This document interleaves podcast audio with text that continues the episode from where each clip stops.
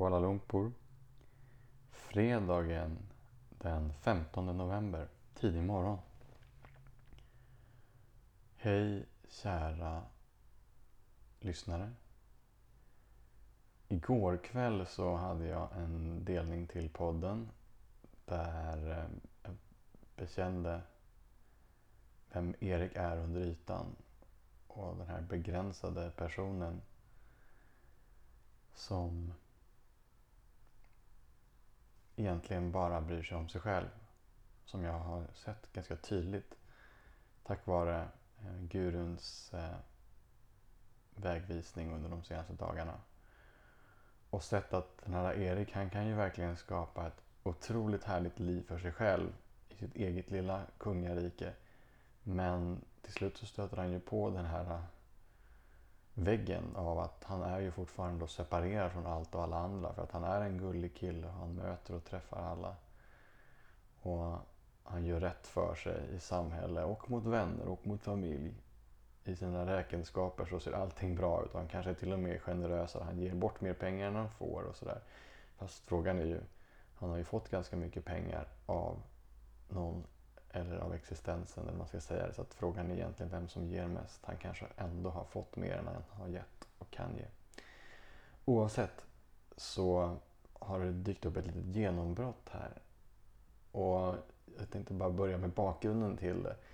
Vi satt ju igår men ja, jag unnade mig själv igår att lägga jordnötssmör på mackorna eh, som jag hade till kvällen. Jag dyker om och äter sådana här antingen riskakor men nu är det bovetekakor med avokado och lite saltspray på. Och det är extremt nyttigt som ni hör. Och då har jag haft ångest över om jag kan ha jordnötssmör på de där mackorna också. För det är ju inte riktigt lika nyttigt och det är lite väl lustfyllt. Men igår kväll så unnade jag mig själv detta. Och eh, det var ju en del av Erik och hans lust. För att han är ju en väldigt lustfylld karaktär. Erik han vill egentligen ha mycket av allt här i världen och i livet. Och det är inte bara tjejer och brudar han vill ha mycket av utan det är ju även smakupplevelser och alla möjliga typer av sinnesupplevelser. Och det är ju inget fel i det.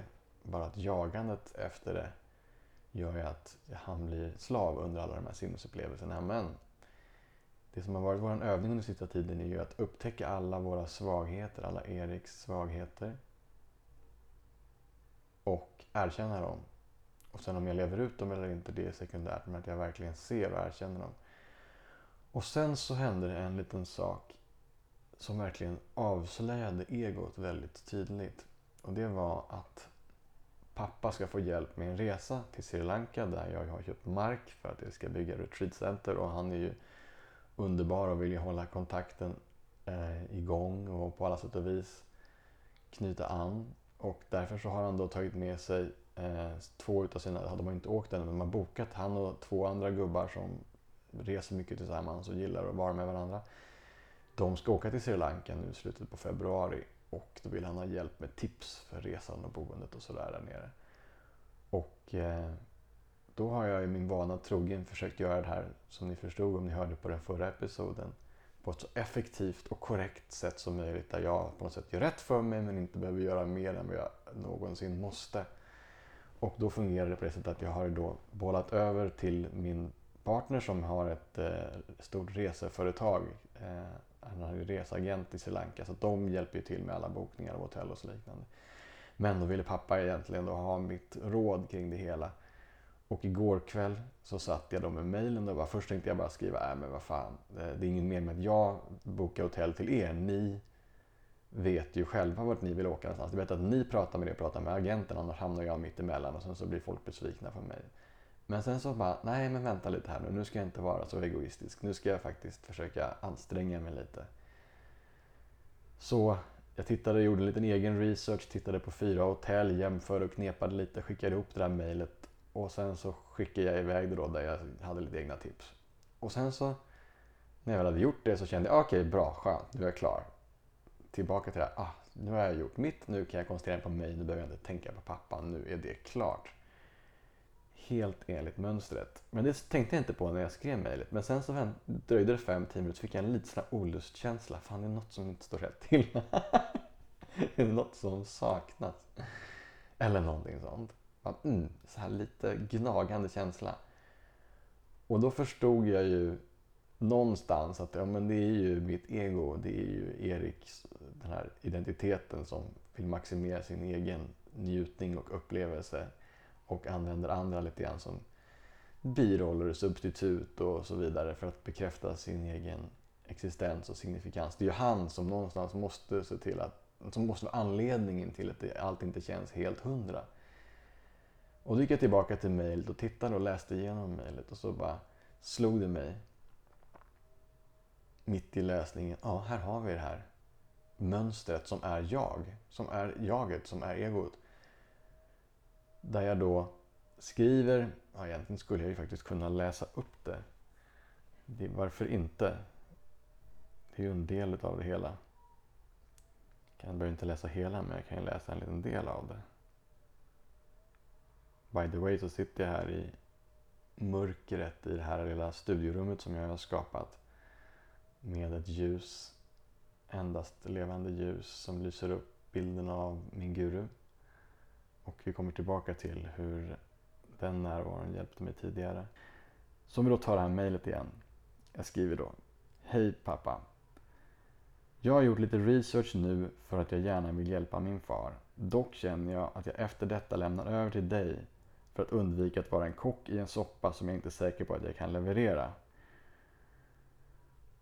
Och eh, därefter så går jag in på tipsen och så vidare och eh, lämnar över till honom. Och det är ju då precis on the spot egot. Jag gör precis det jag behöver för att kunna känna att jag har gott samvete gentemot min far, mot min far och sen lämnar över. Och det här kan ju låta helt okej. Okay, men vad är då pappa i det här för mig? Jo, han är ju då bara en pappa. Han är en figur någon annanstans. Och det här kan ju tyckas vara kärlek för att jag hjälper till och i grunden tror jag också att det är kärlek och god intention för jag hjälper till. Men det filter, den programmering som jag går runt med som ligger i vägen för att det verkligen ska upplevas som kärlek är ju att jag är en person som är här, han är en annan person som är där. Vi är separerade för vi är två olika personer. Då måste det finnas någonting som separerar oss emellan oss. Och min idé som jag bär på är att jag ska bara se till att göra det jag behöver göra för att sen kunna vända mig tillbaka och inte behöva tänka på honom och ha dåligt samvete för honom utan med gott samvete kunna vara med mig själv.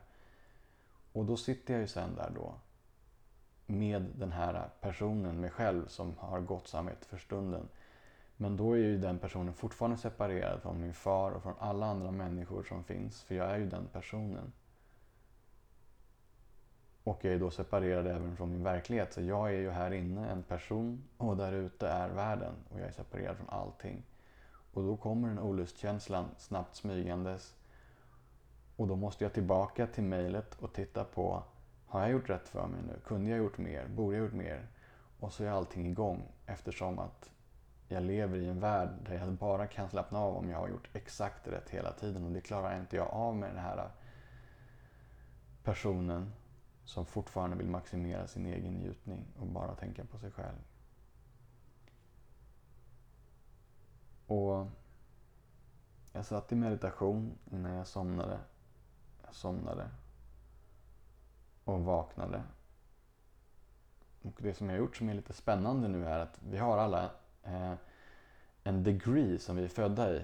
Eh, jag vet inte exakt hur det fungerar men varje eh, ögonblick så på jorden så är det en viss typ av degree kallas det för. Det är, de säger vad det här ögonblicket är eh, befruktat med tror jag man kallar det för. Vad det är för typ av vibe just precis på den platsen just då.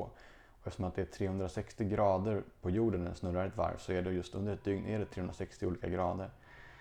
Och det här låter ju väldigt avancerat, eller kanske komplicerat och kanske flummigt. Eh, men det är astrologi som jag ju tror väldigt mycket på nu efter att ha studerat en del här nere i öst och sett att det verkar vara mer än Aftonbladet och Expressens här är ditt horoskop eh, de kommande dagarna och du har tur i spel och inte tur i spel och sådana saker. Det här är något helt annat. Men hur som helst, då är, har jag en födelsedegree som jag föddes i. Den är achievement och eh, nu så sätter jag larm varje dygn för att sitta i meditation just då. Och det verkar hända någonting väldigt spännande. Jag sätter larmet fem minuter innan. Och den här gången var det då 07.22 så att jag går upp då, sätter mig rakt upp i sängen, tar en klunk vatten och så sätter jag mig och mediterar. Eh, eller vad man nu ska kalla det för. Jag sätter mig och är och väntar på vad som komma ska. Och då satt jag ju i meditation med det här just att okej. Okay, det är upp till mig att inte eh, exert the ego. Det är alltså upp till mig att inte framhäva mitt ego, att inte förstärka det, att inte jobba med det, att inte på något sätt gå i dess eh, bojor och programmering. Det är upp till mig. Men det är inte upp till mig att upplösa egot. Jag kan inte göra någonting åt saken. Därför att vem ska gå bortanför sig själv? Det är lite grann som att om jag simmar i vattnet och håller på att drunkna. Vem ska lyfta upp mig ur vattnet? Jag, jag kan inte göra det själv utan det måste vara någon ovanifrån som lyfter upp mig. Som en liknelse. Och eh, det är precis det här jag fått höra de senaste dagarna. Så då sitter jag då här och då så ser jag mig själv. Jag ser i meditationen, ser jag, men här är Erik. Eh, och jag är fast. Jag tittar ju egentligen på mig själv eller på Erik, på egot, på den här begränsningen som ibland kan kännas fantastisk för att han har gjort allting rätt och han är beundrad av andra men ändå är han ju separerad som vi just har gått igenom. Och så tittar jag till höger och tittar på bilden på gurun som representerar då för mig, och ni kan ju alla ha er egen guru, det kan ju vara en solnedgång eller det kan vara en bild på, jag tror det finns en så otroligt vacker bild någonstans i Italien på Gud som möter, ett finger från Gud som möter ett finger nerifrån som då ska representera människan. Jag vet inte om det är Jesus som möter Gud eller om det är David. Jag vet inte vad det är för en bild på men jag tror att ni vet vilken bild jag talar om. Guds finger som möter människans finger. Och då var jag just då den här människan som ser sitt ego, ser Erik. Och öppnar för någonting mer. Och då så öppnade det sig och öppnade det sig och öppnade det sig här. Och Samtidigt så släppte Erik taget mer och mer och mer och mer. Och det var på något sätt en stabilitet i den här öppningen som jag inte någonsin upplevt tidigare. Där jag kunde se det som sen myntades i ett litet citat att It's up to me to stop me. But it's and it's up to that to kill me. Och that eh, kan ju då också kallas för gurun, eller för Gud, eller för naturen, eller för universum, eller för det mera, eller för mysteriet, eller för någonting som är utanför mig själv och större än mig själv än den här, och den här programmeringen som jag befinner mig in i. Så jag befinner mig in i en bubbla, i en programmering där jag springer hit och dit och försöker göra och försöker veta och försöker tänka och försöker kunna enligt allting som har sagts till mig, Erik. Som ju då har den här programmeringen som jag har berättat om. Och det är upp till mig att stoppa det rännandet hit och dit. Alla tankebanor alla ideologier och alla filosofier och hela den här saken. Det är upp till mig att stoppa det. Men jag kan inte i den här bubblan döda bubblan eller på något sätt upplösa bubblan. Utan det kan bara ske utifrån av någonting som är större än mig. För just som sagt, vem ska gå bortanför sig själv? Vem ska övervinna sig själv? Det kan ju inte jag göra, utan jag kan inte övervinna mig själv. Det kan bara ske genom att jag tillåter något annat att ta över. Så därav citatet. It's up to me to stop me, but it's up to that or the more to kill me. Och det var precis vad som hände där under några minuters fantastisk, jag ska säga äkta, mer äkta meditation än vad jag upplevt tidigare. Just på grund utav förmågan att verkligen se vad som händer i det här öppnande läget och tillåta det och vara i balans med det. Och sen så var det ju då en spritt språngande underbar glädje som bara infann sig. Och där fanns ju inte då egentligen den här identiteten kvar utan det var ju glädje för glädjens skull. Överallt i mig själv. Och eh, jag har upplevt den tidigare men det blev ju en sån jävla eufori och skön, stabil utan att gå upp i någon typ av peakkänsla. Så var det en skön underton av stabilitet. Bara wow! Jag har faktiskt medvetet på något sätt jobbat mig hit fast ändå tillåtit någonting mer och i den här gränszonen av vad jag kan göra och vad som är bortanför mig har också uttryckt som att det som är och det som kan vara. Där jag är det som är och det som är är jag och jag är kapabel att stoppa eh, egots begränsningar eh, till en viss punkt. Men sen så för att det som ska bli, eller som kan vara, som är möjligheten bortanför mig själv ska kunna existera, så måste jag tillåta någonting mer utanför mig själv och det är precis det som hände. Och det känns som att det är någonting som vill firas och jag kommer att fastna i Erik säkert hundratals, tusentals, kanske till och med i värsta fall miljontals gånger till i det här livet och det här mönstret. Men då vet jag ju att jag behöver egentligen bara stoppa upp, erkänna och bekänna, aj, aj, aj, nu är jag visst här igen. Kunna acceptera att men det här är den jag är, jag är så här egoistisk, begränsad. Och i det erkännandet då våga öppna för någonting mer som då dessvärre för Erik kommer som en död upplösning av honom. Och citatet skulle kunna vara det som jag också landade i sen då. Only I can stop me and only that can kill me and take me as itself. På svenska då, bara jag kan stoppa mig själv eller mitt själv eller mitt ego. Och bara det, eller Gud, eller naturen kan döda mitt själv och ta mig som sig själv. Och det här är min väg och eh, om jag tänker koppla tillbaka till pappa här då. Så om jag istället för att vara Erik kan vara glädjen själv. Då kan jag ju se att glädjen har ingen begränsning och då finns det ingen begränsning heller till honom och då kan jag ju se att det finns ju glädje i pappa också. Och den glädjen som är i mig är, om inte Erik är på plats, den är då samma glädje som den som är i pappa. För då är inte heller pappa och den identiteten som han är lika, oj, nu fick jag nästan stockningar i halsen, lika verklig och begränsande för mig. Då är det glädje i mig, glädje i honom, glädjen själv. Då kan jag kanske för första gången vara där för honom, inte som den korrekta sonen utan visst, som en son. Men det är sekundärt, för det primära är att det finns någonting mänskligt i oss båda.